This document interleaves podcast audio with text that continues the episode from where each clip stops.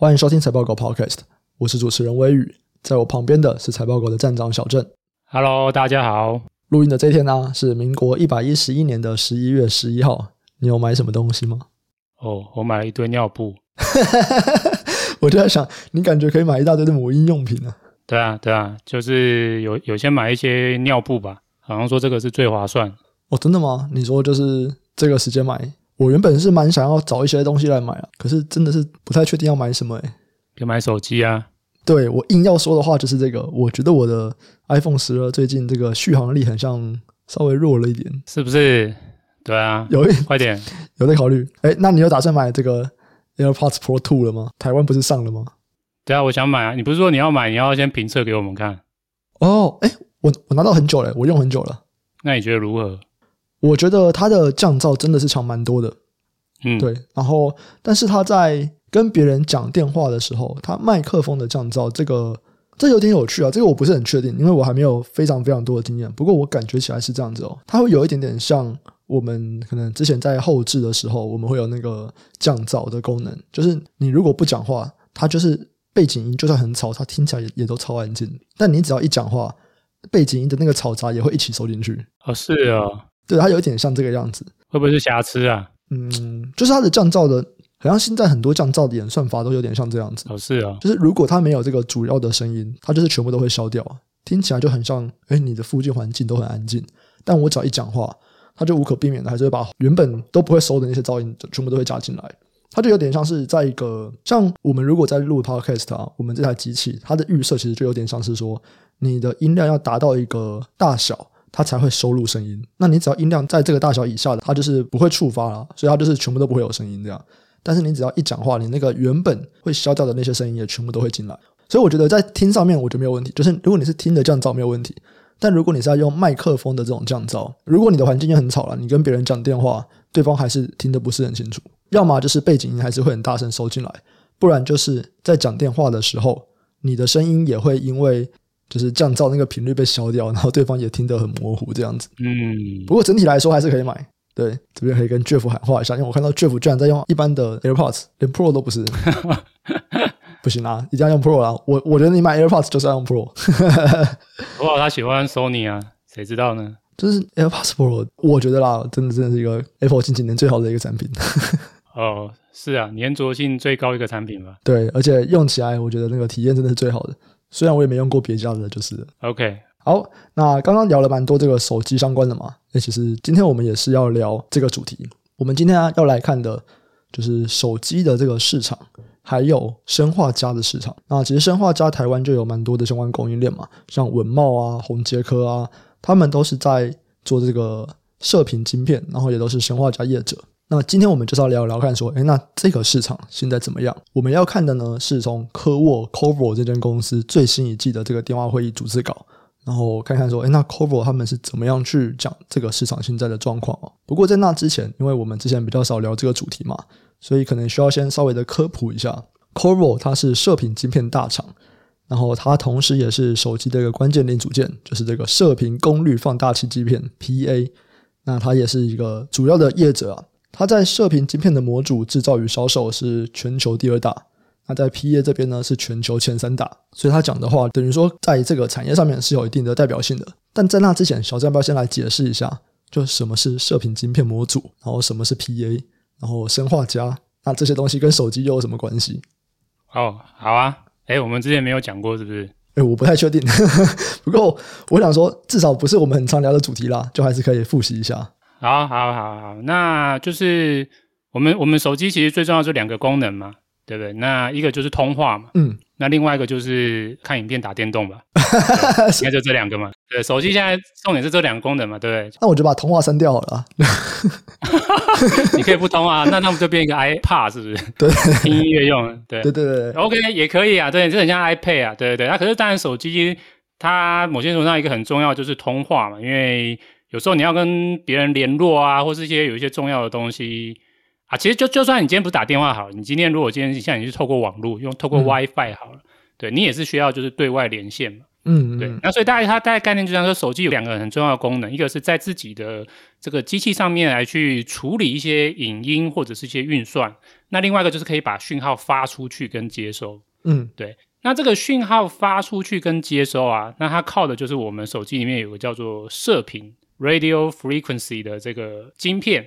对，它是用来就是帮助我们来去把讯号打出去，然后再把讯号接收出来的一个专门的晶片。嗯，对。那这个晶片呢、啊，就是呃，一般我们会把它称为叫做这个 power amplifier，那就是翻译就是功率放大器嘛。就是说这个功率，因为你要透过无线传输，你一定要给它比较高的这个 power 吧，对啊，要不然就是你在这个空气之中受到干扰，可能就很容易讯号衰弱或者是消减，所以都会需要个这个功率放大器这种东西来把讯号放大，然后进而就是打出去，能够就是被机台接收，让机台可以再把这个讯号再 forward 给你想要传递的对象，或者是去接收你想要接收的资讯。哎，这边有一个问题，嗯，因为你刚刚提到射频晶片，然后又提到这个功率放大器。功率放大器也是一个晶片吗？功率放大器就是 PA 啊，然后一般而言它就被叫做射频的一种晶片，就是它是专门负责这就是射频，就是 radio frequency 的一种讯号的接收。射频晶片跟功率放大器是同个东西吗？呃，应该说它是专门为了射频而做的放大器，它的目的是要放大讯号。讯号就是射频，因为我们的讯号就是在这个比较特定的频率上面去做发送跟接收。嗯，对。那这个讯号打出去之前要先放大，那专门处理这种就是射频讯号的功率放大器就就叫做射频功率放大器。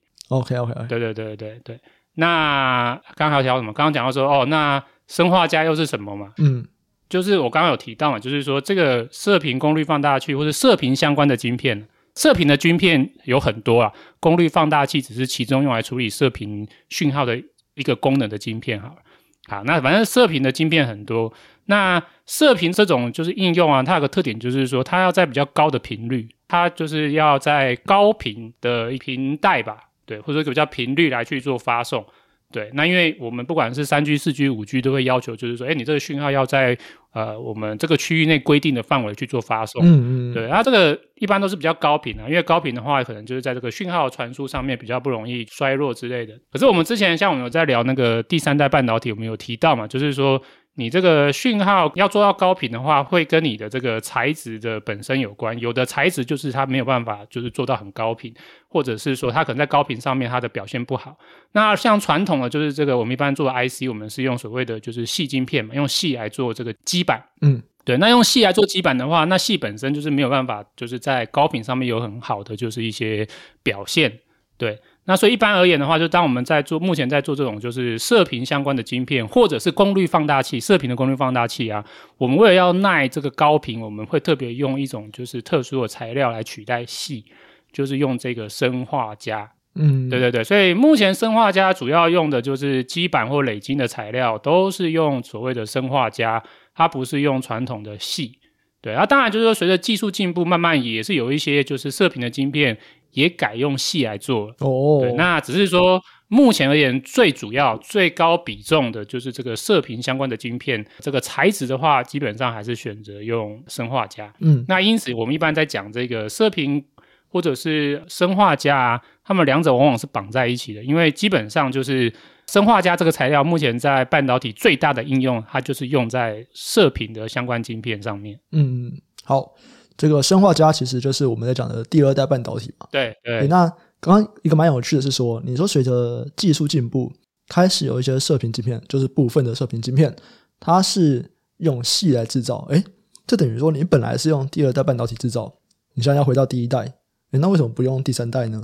那很简单嘛，因为就是说，往第二代、第三代看起来，他们就是在一些就是可能功率啊，或者这些讯号啊，或者各方面的一些元件的这个属性吧。对，总之它就是会比较好啦。嗯，像如果是第三代的话，它就非常耐高压嘛。嗯，对不对？它很适合就是在像车用啊，或是一些高压的一个就是能源的一种应用上面去用，它很耐高压，在极大的电压之下，它们仍然是能够保持很好的一个呃元件的属性。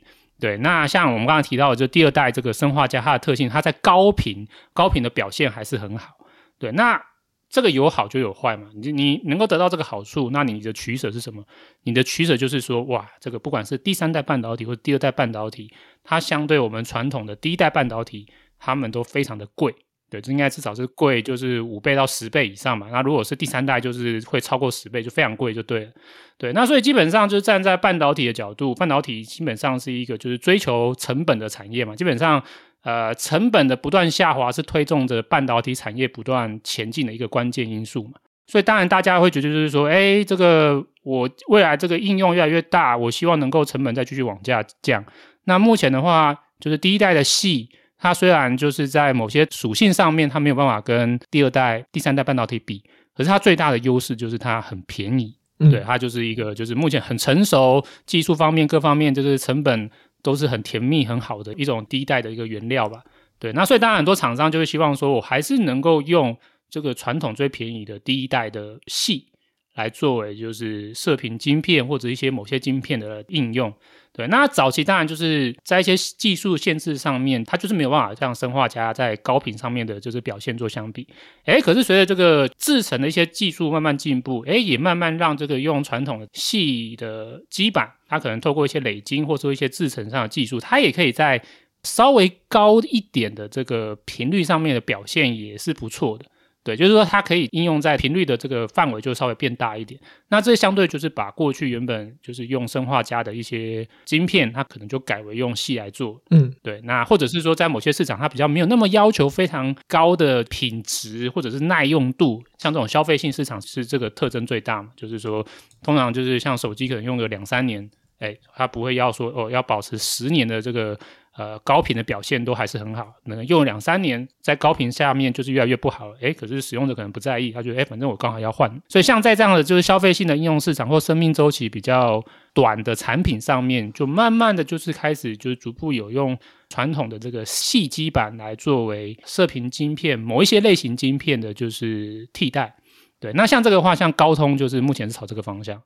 对，高通就是积极的希望从就是细的角度来去切入，然后去往这个射频 RF 晶片这边去扩展它的市占率。那它的确也开始吃下一些市占率。嗯，好，没问题。那这边大概了解了一些整个背景啊，它到底是一个什么样的技术。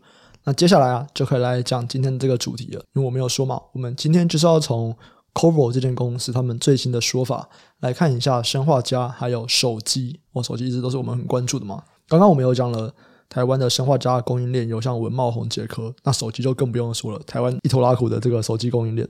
所以小陈看完这个 c o b o 最新一季电话会议，在手机的市场上面，我们可以知道什么事情吗？好，那如果从 Qorvo 这一季的电话会议来看的话，嗯，基本上第四季的状况应该会是出乎预期的差了。哦，对，就是比之前的他们估计还要差。嗯，对。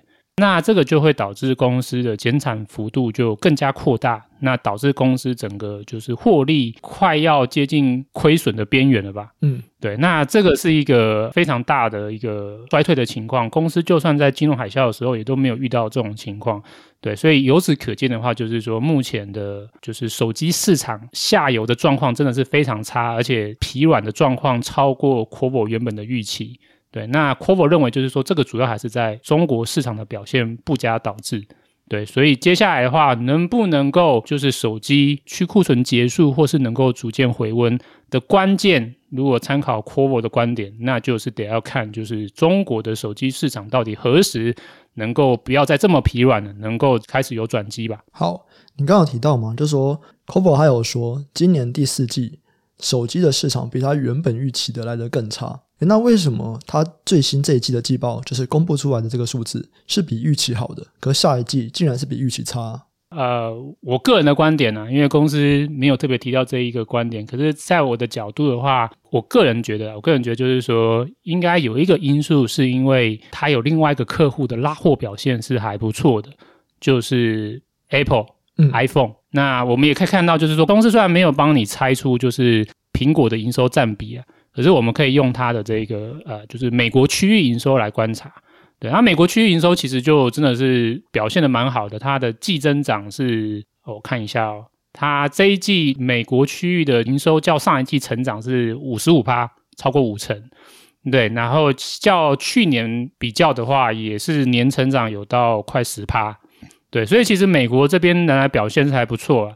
那这个为什么美国可以有这么好的表现？我想直接联想就知道，因为第三季就是那个 iPhone 十四出嘛，那整个苹果供应链都会拉货。那 Qorvo 是苹果的射频晶片的一个关键的，就是零组件厂商，它自然会受惠。对。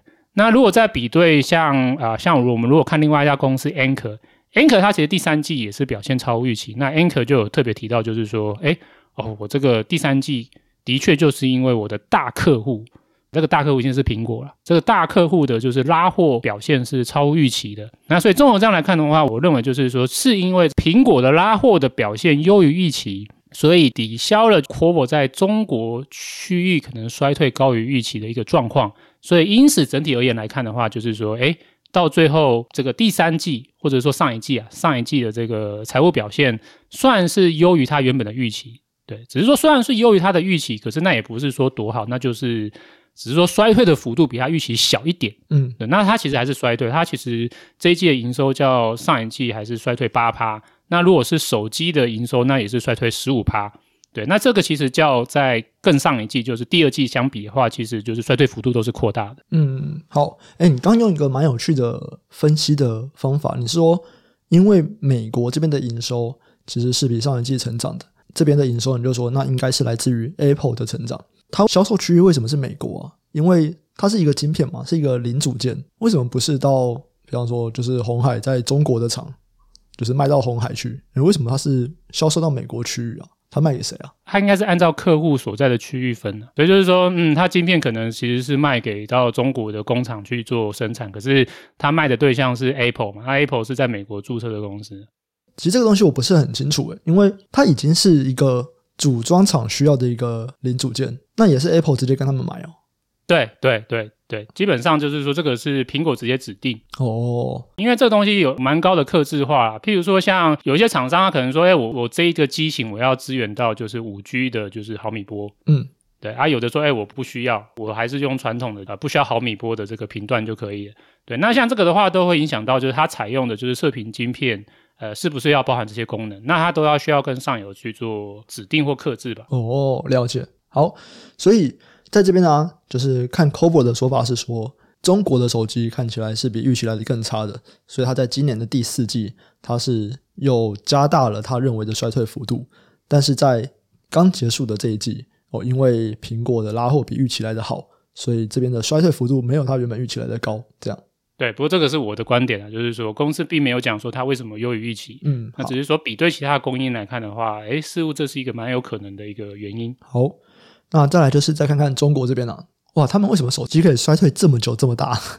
到底要衰退到什么时候？对啊，这个呃，先讲就是说，我觉得这个起头就是说开始就是加速。啊、呃，衰退幅度扩大，我认为应该是从就第二季中国封城开始。嗯，对，因为其实看整个中系的手机厂商衰退，其实大概是从去年第四季就开始衰退了。去年如果看一些不管是像什么 IDC 啊或 Gartner 啊这些，就是手机的销量的统计，其实中系的手机从去年第四季开始就已经是出现年减的状况。那只是说去年第四季跟今年第一季的话，他们都是所谓的个位数衰退。对，那开始加速变成就是扩大到是两成以上的衰退。那就是在第二季开始，所以我个人认为，就是说，这应该就是因为第二季从上海封城开始，那整个中国的不管是供应链啊，或者是当地的消费的下滑的速度都非常的剧烈。只是到目前来看，就是说。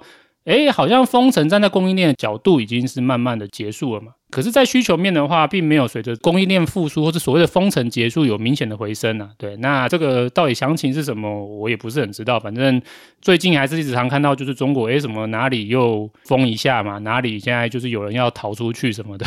对，所以就是这个可能就是目前中国在他们的民生消费这边封城，就是到底对当地的经济到底有多少影响，我不是很确定。可是看起来是有一定的负面影响。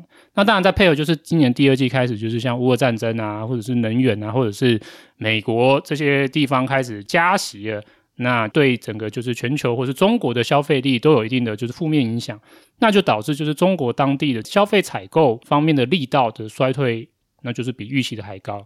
对，所以像如果我们看 Qorvo 的话，他原本在上一季，他跟他的这个法人在说明，就是说，哎，到底这个中国产会是多惨？他的说法是这样，他在上一季他说法是说，他觉得中国区的手机客户大概就是像小米啊、OPPO 啊、vivo 啊，他觉得大概就是衰退到就是占他们的营收比重到两成，大概就是底了。嗯，对，这是上一季的说法嘛。哎，而这一季的话，他跳出来说是说，哦，这个情况比我预期的还要惨。我现在认为，就是中国的这些客户的营收啊，它会降到就是占我的营收只有十趴。那这等于什么？这等于就是说，比他原本的预期还要再烂一半。对对对，那所以就可见知道就是有多惨。那这个当然就是一个非常惨嘛，因为中国的客户从来没有占 Qorvo 的营收比重这么低过，就算是绝对数值也从来没有那么惨过，就算是金融海啸都没有那么烂过。对，所以以这样来看的话，就是中国这边看起来，从第二季封城，然后再配合就是乌俄战争各方面影响，到目前来看的话，其实消费力道都还是很疲软，就是都还是没有明显复苏的迹象吧。嗯，对啊，那到底要什么时候呢？什么时候才会开始复苏呢？什么时候复苏？应该是每个人都想问的嘛。每个人都在问说，哎，到底什么时候复苏嘛？到底要到什么时候？难道要到零吗？哎哎有。我觉得其实他现在这个中国的客户营收已经很接近零了，这蛮惨啊。对啊，对啊，难道真的要到零吗？好，那我们来看一下，就是 Qorvo 自己的说法，对啊，就是大家都大家问的问题跟你一样嘛，就是说，哎，到底还可以更惨吗？都已经史上新低了，对，这你还可以更惨吗？那 Qorvo 当然给就是说，嗯，好，我觉得他觉得他觉得就是二三 Q one，就是明年的第一季，嗯，他觉得整体的业务有机会就是止跌。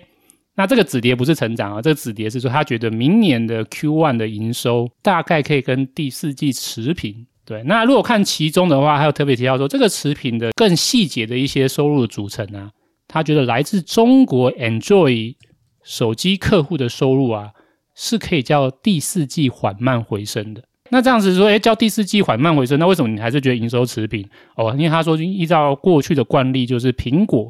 在第一季的营收通常会季节性的下滑，所以就是苹果的收入季节性下滑，然后再加上中国的 Android 手机有机会在第一季回升，那双双抵消之后，他觉得明年的第一季应该会是持平，那就是止跌。那他觉得也许就是明年的 Q1 就是一个最坏的情况已过吧。对，所以这个是 Qorvo 自己的观点。对，他觉得就是说明年第一季理论上应该就是一个止跌，就是落底的一个季度了。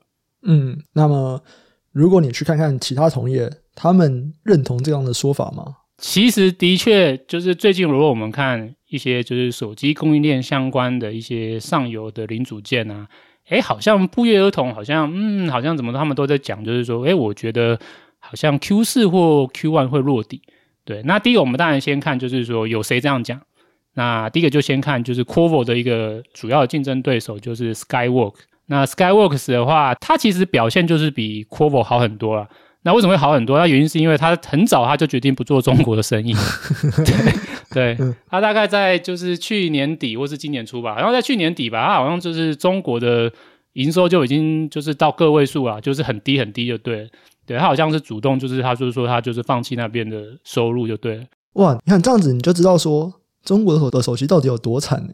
因为 Qorvo 它已经少了一个。主要的竞争对手，可是它的营收，中国占比营收还是到了一个历史新低的水准。哎，对啊，就是这么惨。嗯，真的就是这么惨的。对对对对对对，就是 Skyworks，它当然就是说，哦，这个中国再怎么惨，其实都跟我们没什么关系。嗯、对，只是它就是还是有法人会问嘛，就说好，那根据我们的观点，他们觉得这个中国的手机的需求可能会在明年的第一季就是缓慢的回温。嗯，对，那所以代代表着 Skyworks 以他们自己看到一些就是下游渠道的状况。他们是认同 Corvo 的观点，对，然后当然就 Skyworks，我觉得他就轻描淡写，因为他就是他主要还是告诉他的这个法人，就是说，哦，其实中国怎么样已经不太关我的事情了，我的主要营收就是来自于就是苹果跟三星，嗯，对，所以第一个就是 Skyworks 支持 Corvo 的观点。那如果我们再看，就是还有其他哪一些手机供应链，那我们可以看到，就是这个手机处理器。手机处理器就是我刚刚说的，就是说手机有两个重要功能，一个是打电话，然后一个是看就是打电动嘛。嗯啊，看影片、打电动这个处理器就是由高通它所做的手机处理器来做处理，所以它也是个关键零组件嘛。那高通的话，目前是手机处理器的龙头，所以它的观点是蛮有代表性。那高通它的观点，它是说它觉得目前下游的库存。大概是八到十周，那是供过于求啦，是没错。就是说，或者说这个是比较高的水准。可是他认为，就是说以他目前掌握的状况，他觉得第四季会大幅的去化库存。就是高通他自己认为是他觉得第四季就会落底，对，所以他基本上比 Qorvo 再乐观一点，或者说他或者他是站在他自己处理器的角度啊，他站在手机处理器的角度，他觉得就是第四季就会落底。那如果我们再看就是高通的对手，那当然就是我们台湾的，就是是一个台湾之光吧，联发科。那联发科的话，它也是目前算是手机处理器就是第二大。那它在它最新的法术会啊，它也表示说，它其实有看到。下游的库存已经接近到正常的水平，对，而且他认为说有少部分的客户还主动开始回补库存，所以以他的观点，他也是认同高通的说法，他认为就是这个手机处理器就是最差，应该就是今年的 Q 四，对，他觉得明年的 Q one 就可以看到下游开始回补手机处理器了。那最后我们如果再看还有谁，那就是看联咏吧，就是面板驱动 IC，因为手机也是需要面板嘛。那联咏当然就是目前驱动 IC 的算是第二大。联咏第二大厂，他最近的法说会，他的说法是他认为手机的库存是可以在明年的第一季回到正常水平。对啊，所以我们看，我们把这些就是手机的关键零组件具有代表性的这些龙头厂商的观点，如果整理一遍的话，那大概就是他们觉得差不多就是要么就是在第四季就会落底，要么就是在明年第一季就会落底。对，所以这个是目前手机供应链他们释放出来给市场的资讯吧。嗯，如果我们去看当时衰退的时候啊，手机大概是比消费型笔电大概早了三季左右。嗯，我觉得大概是一到两季啊。哦，对，就是、嗯、其实我觉得第一季就有点烂烂了，只是第一季那时候大家还不承认吧。哦，OK，因为我们在看华硕，华硕昨天的这个，诶，他们是法说会吗？反正翻新闻就有写，对，新闻就有写说华硕认为 PC 大概明年第二季库存就可以到正常水位了。对啊。对啊，这样子感觉起来很像离手机没有那么久的感觉。因为我的印象中啊，当时衰退其实手机是比 PC 领先蛮多的，但现在看起来，哎，怎么大家说什么时候库存会回到正常的水位，竟然时间点好像差不多的感觉。对啊，对啊。不过我觉得重点还是就是说，他们说的到底可不可信呢？因为如果按照 Qorvo 的说法，理论上也是这一季应该落底啊。如果他上一季啊，他上一季这样讲的话，大家都是期待 Qorvo 你的业绩第四季落底，可是其实没有啊，就是嗯，到最后他又把它延迟到明年第一季落底。对，然后如果我们如果去看我们刚刚说的那几家，什么高通啊、联发科啊，他们全部都在下修啊。他们原本也是说，哎，应该到年底来看的话，五 G 手机的这个成长率可能有到多少多少。哎，那，最新的一季来看，哎，也还都是下修。那原因也都是说法都一致，就是说，哦，中国真的是烂中之烂，没有办法，就是比我们预期还要更烂。那所以接下来我们可能要想的就是说，哎，那现在他们这边又在给一个新的，算是新的预言嘛？就是说，哦，他们现在不约同，就是说，哦，第四季或者第一季一定会落地啊。这个到底是真的还是假的？我自己的观点啊，其实我会稍微保守一点吧，或者说，我觉得就是保持一个弹性的心态，就是边观察边追踪比较好。对，那我我会比较保守，原因是因为你刚才就是这些厂商提到，就是为什么最近的营运都不如预期。对，那尤其是 Qorvo 的衰退幅度更是历史以来新高。那他们提到的观点不约同都是表示说，中国的手机客户的目前的拉货状况是非常的差。那所以这样逻辑来看，一定就是说，中国的手机厂商他们的库存去化到一定的程度，去化到一个比较正常的程度，那可能这个时候才有比较有把握，有机会就是说，可能下游或者中国的拉货要开始反弹。可是我觉得以近期的资讯来看，好像没有办法很明确的去证明，就是说中系的厂商啊，就是在未来的一到两季，就是库存的去化一定能够落地。因为第一个我们先看嘛，就是最近就是有公布那个第三季手机的销量的状况。那其实就是以如果看这个第三季手机销量来看啊，其实表现最好的就就只有苹果。对啊，中系的话像 OPPO、VIVO 吧，我那个衰退幅度还是扩大，还是在超过两成吧。对，差不多跟第二季差不多，或是比第二季的衰退幅度再稍微大一点。那如果再看更近一点，那最近的话，当然是有一个重要的节日嘛，就是你刚刚开头提的，就是这个双十一嘛。嗯，对。那如果去看双十一的榜单的话，目前好像天猫它就不公布了嘛。然后我我这边是参考的是京东了。对，那京东的话，哎，它目前就是双十一结束，它在统计出来最好的就是前十名里面吧。有八名都是苹果跟小米，小米占四个名次，那苹果也是占四个名次。哦，所以如果这样来看的话，就是如果说中系目前去库存比较好的，可能就只有小米吧。对，因为展现在就是第三季的销售，或者是双十一的话，小米的销售的确还是至少是比 OPPO 跟 VIVO 强啊。对，就是 OPPO 跟 VIVO 真的好烂，OPPO 跟 VIVO 第三季还是衰退两成以上，然后双十一，哎，就就是完全也卖不动。对，它榜单。好像也只有 OPPO 有出现在第十名吧，嗯，对，然后那个 VIVO 完全没有在就是京东的前十名榜单上面，那代表就是说，他们就算在双十一这个情况之下，他们的销售的状况还是没有明显的拉抬，对，所以就我的观点的话，其实综合上面的这个讯息，我觉得就是说，中系的手机的就是销售就是比较缓慢，它就是没有办法像苹果在这样的一个就是环境之下，还是有就是好的一个就是销售的一个表现，嗯。对，那所以这样来看，我觉得就是以目前这样子得到的资讯，其实就算在双十一，中系的手机的就是销售或者库存去化的速度，我觉得还是相对缓慢。对，所以我个人的话，可能我觉得要再观察，我可能会是在看就是欧美的年节吧，因为如果双十一还没有办法有效的就是刺激中系厂商的库存去化，那再下一个，那可能就再看的是欧美的这个圣诞节过前的这个年节吧，就没有办法就是再进一步的去化。那如果说欧美的年节过了之后，诶，库存还没有去化，那接下来就只能再期待就是亚洲的或者中国的农历过年吧。这是我接下来会观察的。可是至少如果以目前双十一的数据来看，我觉得并没有展现出来，就是说中系的手机的库存已经很明显的去化，我觉得还是很缓慢。对，那所以我的角度是说，我觉得我还是会比较保守的持续观察吧。嗯，刚刚有提到啊，就是京东的这个榜单，手机销售前十名，苹果跟小米各占四名，然后 OPPO 有一名。哇，三星在中国还是非常的惨烈啊。三星好像 觉得它重点好像是不是已经放在海外了？我不太确定了。总之就是说，嗯，好像他们一直都在中国这边，甚至比不上苹果，我觉得蛮微妙的。这完全不能比耶，苹果也上了四个，三星，对啊，怎么在中国那么不吃香呢？好歹在国际上面也是少数可以跟苹果竞争的。对啊，对啊，它至少还是全球的，就是销量龙头啊。对啊，可是在中国这边好像，嗯，就不是这样，就对。嗯，好，那关于 Cobra 啊，其实我们上一季也有做季报解析嘛。那上一次的季报解析里面，我们就有提到一个，就是说，哎，现在大家产品都卖不出去了，所以之前呢签订的一些长约啊，或者是一些就是我保证采购的协议啊，哎，就都没有办法嘛。所以上一季 Cobra 就付了蛮大的违约金，这样。那那个时候，我们就有说他可能会跟上游的这个晶圆代工大厂 Global Foundries 要重谈这个协议。可是，在三个月以后，诶，其实我们看到，哦，果然就是不止 Global，其他的公司也都陆续爆掉了。他们的这个保证采购协议看起来也都没有办法顺利执行了。对啊，因为就太惨了嘛。对啊，像前几天不是义隆电，他就，嗯，他就他就直接选择就是，嗯，就是我直接违约，直接提前停止合约，对，我就是先止损了。对，我这样以后就再也不需要担心这个合约采购的压力。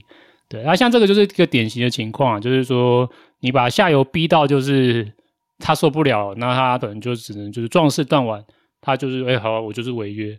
对，那其实这样子对上游没什么好处啊，对啊，因为你虽然赚到违约金，可是你这个接下来这个客户也不会跟你下单，而且说会不会因为这样子，然后伤了就是彼此之间合作的这一个就是信任感吧。对啊，所以这个其实不管是对下游或是上游都是一个挑战。对，那所以我们看到说，诶，其实像这样陆续很多公司都开始说他们没有办法维持，或者是说去能够承受这样子上游的这个采购的合约的压力之下，那我们可以看到就是其实上游的厂商已经慢慢在软化了。对，那这个软化的话，像我们可以看 Qorvo 吧，啊 Qorvo 就有提到就是说，诶。我虽然上一季有列一个很高额的这一个违约的相关费用提前认列吧，诶，可是我这一季的话，他觉得已经没有这个问题了，对，甚至他觉得说这个状况已经更好了，对，那为什么他觉得更好？那就是说他在他的财报附注上面他就已经揭露，就是说，诶，我已经跟我的上游瞧好了，对，就是说我已经把这个原本的合约的时间，就是从到二零二五年，我现在把它延长到二零二六年，对，可是采购量不变，总采购量不变。那等于就是说，这个平均下来之后，每一年的采购量就是变相的降低嘛。嗯，对。那所以这样，诶，我觉得这样子就是不错。这样子，我接下来至少到二零二三年的采购压力就可以，因为这样子就明显的降低。那如果我们再参考，就是另外一方，就代工厂方面的说法，Global Foundry 刚好也是在上周有就是公布他们最新的季报嘛。那也是很多人在问这个问题啊，就说，诶，我看到你的下游很多人 已经受不了了，啊，你们 Global Foundry 怎么面对这个状况？那他们就是说，嗯，他们已经好好的坐下来，来跟他们的下游客户，还好好的来就是一起解决这个问题。那他们也是提到，就是说他们目前基本上就是是协助客户，就是降低合约的压力吧。对，那他们表示就是说，他们有像透过像这个，就是也是延长时间，或者是说他们可能会特定就是说，哎，因为理论上就是最近最惨嘛，所以说未来的一年的采购量可能就是特别的，就是再重新签订合约量就是特别的下滑，就是等到整个景气真的比较好，可能是二四年、二五年的话，再把这个在二三年没有采购量。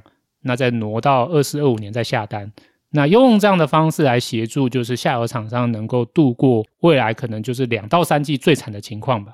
那如果以我的角度来看的话，就是说，嗯，这个算是我觉得对对下游而言算是一个比较正向的发展了。就是说，呃，上游已经软化嘛，因为如果我们来看像今年第三季或第二季，其实上游的态度是很强硬嘛。对啊，就是说，我、哦、这个供不应求，你不要，我要让给别人什么的。对，可是最近这些上游也开始发现说，又没有我自己的稼动率开始下滑了。我下游的客户，不管是大客户、中客户、小客户，看起来状况都不太好了。那我当然就是慢慢就是让步嘛。那所以这样来看的话，我觉得可能就是这个采购的压力最大的，可能就是最近一两季吧。对，可能是 Q 三、Q 四或到明年 Q one。对，那我觉得随着进入到明年上半年。对于下游而言呢、啊，这样的采购违约的压力可能就慢慢减轻了，因为还要么就是像 Qorvo 一样，哦，我就是我我就是跟上游谈，啊，我终于谈成一个我觉得我可以接受，我觉得还不错的一个合约，要么可能就是像义隆电这样吧，我就壮士断腕，反正我就长痛不如短痛，我就一次就是先付你违约金，对，那所以这样来看，我觉得可能到明年上半年的话，违约。或者对这个采购，对就是这些下游 IC 设计厂的，就是一些压力啊，或者是费用成本的压力，应该在明年上半年就会慢慢淡化。那只是说，如果反过来看 IC 代工厂、晶圆代工厂的话，那当然这个就是不好的资讯了。就是说，呃，原本就是这个产能利用率已经在松动了嘛。那如果像现在就是下游已经纷纷都是，要么就是我就是违约，要么我就是想要跟你重谈。那我觉得就是这个产能利用率应该会再进一步下滑。不过，这里大家就表示，就是说，其实这个长期合约也没有想象中的这么这么有保障吧？对啊，对啊，所以我目前认为，就是这个上游代工厂的产能利用率，随着这个合约重签，在明年的至少上半年吧，就是呃，产能利用率应该会再进一步的下滑吧？就不知道下一次遇到这种供不应求的状况，这些厂商到底还有没有意愿再签这个长约？因为我觉得，现在回过头来看，就觉得这个长约到底在干嘛？我当时签长约的时候，我的供应商就是供不应求啊，他还是没有办法给我我要的量。那现在市况不好了，我还要赔钱。就这个长约当时整体来看，到底给了我什么？这个其实有时候我觉得就是要叫驴鼠心态吧，就是说我也不是自己想要往下跳，我是看到大家都往前冲啊，我我要跟着一起往前冲，对啊，也就是人总是有不理性的时候，那公司是人组成的嘛，所以公司的决策有时候也不是那么理性，就对了。我觉得可能时间一长，大家还是会忘记了。但是，哎，我觉得一定会忘记啊！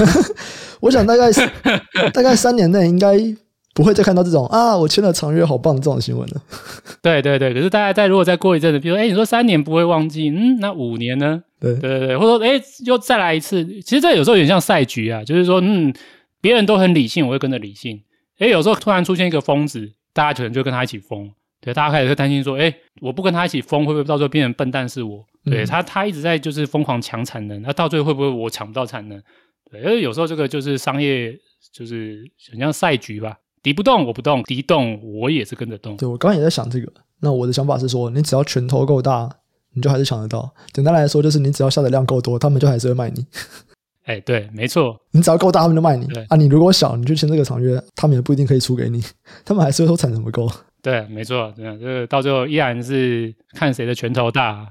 对，没错没错。好，那现在我们就可以来做一个最后的总结了。所以前面啊，大概讲了一些各个面向的状况嘛。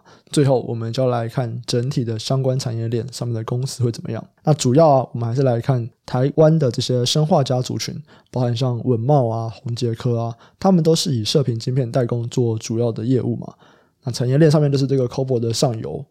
所以现在我们已经知道了 Covo 的状况，至少在下一季，哇，它预估有更大的衰退。那台湾这些厂商应该也就是一个更大的衰退哦。台湾的产业衰退超惨的，因为我们之前聊过嘛，就是说，呃，因为这些像 Covo、Skyworks，他们其实自己也有产能，对，他们不是完全就是都都是代工，他们其实自己也有产能，所以当他们就是业绩不好的时候，他们其实会把单收回来自己做。对，那所以就是以目前来看的话，就是说哇，就是其实不管是稳懋或是宏捷科，其实在今年的大概第二季开始就很烂了啦。对啊，就是第三季其实我记得稳懋的产能利用率大概就剩下六成吧，还是还是五成，然后预期它第四季还会再降到四成。对啊，这个真的是超惨的。对，那为什么会那么惨？除了我刚才说的这一个，就是下游的客户可能会被把单收回去的因素之外，那我觉得还有一个比较大的原因，是因为这几年，当然大家知道这个中美算是算是贸易战吗，啊，总之就是地缘政治摩擦嘛。对，那当然就是说，除了美国在去中化之外，那中国也想要去美化。对，那所以中国去美化的情况之下，诶，其实就是台系的这些生化家业者受惠。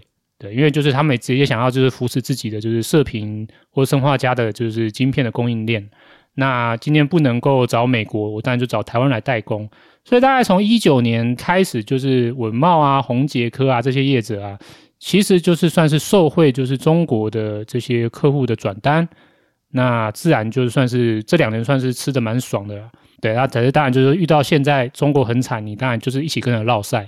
对，所以我们可以看到，就是过去的两三季台系的这些生化家，他们的营运衰退的幅度远比像 Qorvo 或 Skywork 大。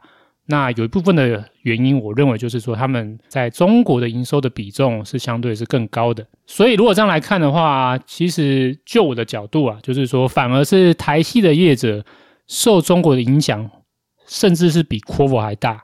所以，如果要以这样来看的话，我个人对于就是台系生化家族群的复苏，我觉得会相较于就是美系的 Qorvo 或 Skywork，我会比较保守一点，或者比较稍微悲观一点。那原因当然就是因为中系就是目前还是很差嘛，对啊，就是我们刚才提到嘛，就是中系的手机业者的库存去化是比苹果或者是三星还要差嘛。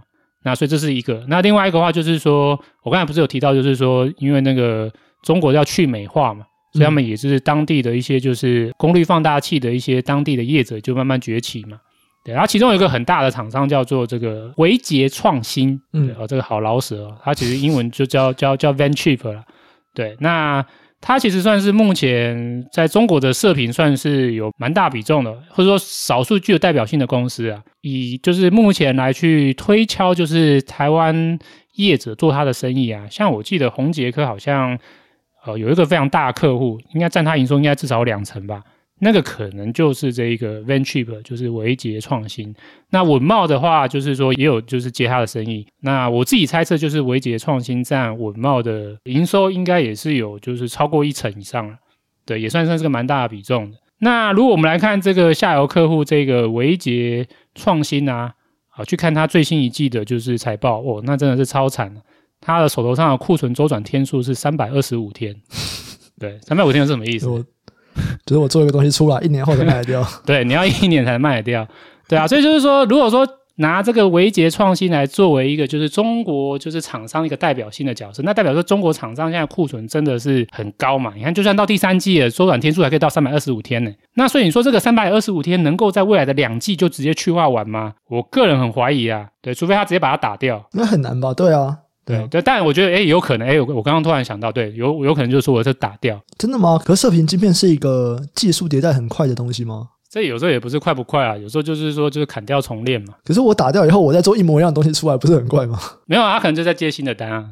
维杰创新，我自己猜测啊，它应该有很大的比重是出给四 G 的哦，所以我以后就四 G 打掉出五 G 这样。对，因为那像今年的话，已经其实五 G 大概已经占整体手机的五成了吧。哎，只有五成吗？不是到八成？中国是八成，嗯、中国是八成，那全球大概是五五成多。嗯、对，全球的话是五成多，因为就是外国一定是走的比中国慢一点嘛。啊，中国是已经八成了。嗯，对对对。那所以说，理论上接下来，我想，呃，四 G 应该会是逐年逐年的幅度下降了。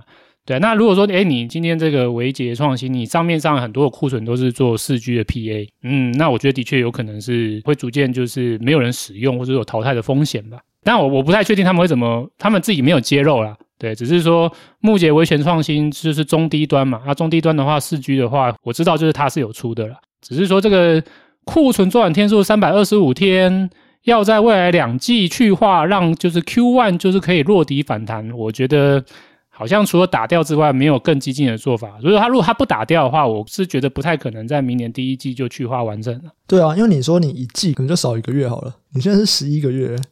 你要到正常可能三四个月的时间，要过多久啊？你要过一年半啊。对啊，对啊，所以这个中国很差，这个真的是也不是在骗人的啦，就是说真的真的超烂的。嗯，对，所以以上的观点就是说，像这个维杰创新，它是文茂跟宏杰科的大客户之一嘛。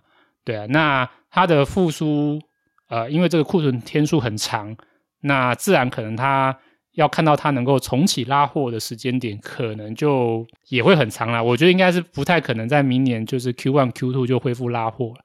所以在这样角度的话，就是说我个人就是，就像我刚刚说的，我对于就是台系的稳懋宏杰科的观点会稍微保守一点。对，就是说 Skyworks 或者是 Qorvo 说他们的营运有机会在明年 Q1、Q2 回温，那我对于台系生化加代工业者的回温就会认为可能就会比第二季再往后一点。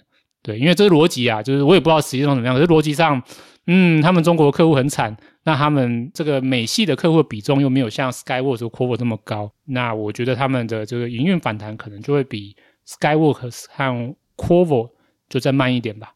嗯，诶，真的会这样子吗？我我想一下哦，因为如果今天 Qorvo 跟 Skyworks 要起来，就是代表说，诶，那中国起来了？不一定啊，可能是 iPhone 起来啦，iPhone 已经起来了。诶，不对啊，我觉得蛮多人今年其实是放掉十四，想要就是抓十五啊。对啊，可是十四 Pro 好像真的比预期中的好很多诶，所以苹果还是比大家预期的好。对，可是比大家预期好，其实大概就是持平或者是个位数成长，还没有到大成长。好，诶，可是如果你要等十五的话，十五也是到明年年底嘞。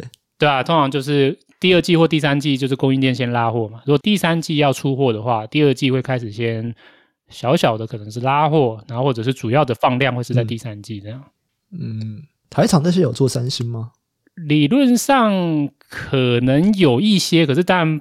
应该不是很很多啦，哦、我想就是说最主要最主要仍然是跟 Qorvo 跟宏捷科这样，或是 Broadcom 这几个大厂采购。嗯，那这些大厂会把多少的单是，或者是说有哪一些是会再放给就是台系的，就是去做代工，这我不确定。嗯，对，就是说应该理论上就是说最主要市占率呢是掌握在像 Skyworks 或 Qorvo 或 Broadcom，对，就是台系要完全受惠就是。三星或苹果供应链，嗯，呃，这个比重一定是比较低啊。对对，文茂明确是比较明确，就是就是有吃到苹果的单，可是它的这个吃到的单的比重，就是不可能像 Skyworks 或 Qorvo 这么大。好，没问题。那这样子的话就，就大概是这样子。这两个 还有的等了的。对，就是，只是当然，我先讲，就是就我的观点啊，就是说，或者说我们其实在这几集或上一季都有反复提到观点，就是说，什么时候回升？真的时机不知道，我很难评估啊！你看，就是我们都不如这些就是业者，嗯，更靠近整个供应链或市场。可是你看这些大厂或者这些龙头厂，他们自己的预判还是不断的，就是嗯，就是发生就是不如预期嘛，对吧？那更何况我们投资人就是要判断成功，这真的很难。可是如果今天我们不要站在就是说它到底精确什么时候复苏，我们是站在就是说它到底现在估值便不便宜？对，就是就稳懋这样是一个全球就是生化加代工的龙头，以这样的一个角色，它现在的就是 PEB 已经来到历史的低点了。对，真的是真的是低点，大概就是金融海啸那个时候低点了。嗯，你说它便不便宜？我的角度说，我觉得它真的便宜。对，所以如果说基本上你不 care 时机点，或者说你看你是一个 long term 的，你认为就是说惨就是就是现在而已，长期来看结构性的这个。商业模式或成长因素不变，我真的觉得像稳懋啊，或者这些有些台系的这些供应链，其实真的是这已经算是到一个很便宜的状况了。对，所以我觉得就是说，呃呃，以我角度，我觉得低估了。对，那当然说你你想要就是你的机会成本就是呃更好，你当然可以精挑细选，就是说等到它真正复苏的那个启动的时候，我再买进。对，可是站在我的角度，其实就算现在买进，我觉得输的程度可能也不会太大。对，因为就是就是历史低点啊，就是 PB 一点八倍吧，还是一点七倍？一点八倍，对啊，这样一个龙头厂商，如果除非你觉得就是生化加代工这个业务未来会逐渐消失，要不然我觉得其实稳懋它就是一个目前是算是低估了吧。对啊，只是说，嗯，它到底什么时候要复苏？我个人稍微保守一点，我觉得可能会慢于下游的 Skyworks 跟 Qorvo，我还是保守一点呢。我觉得可能就是明年 Q 二之后再看看吧。好，没问题。那我们这集啊就先到这边。那这一集我们一样会把我们一个 Google 表单放在我们的节目资讯栏。那大家如果对于任何问题哦，那有什么想要 QA 的你都可以去填那个表单。我们年底会有一集就是专门在录 QA。那这集就就上这边，下期再见，拜拜，拜拜。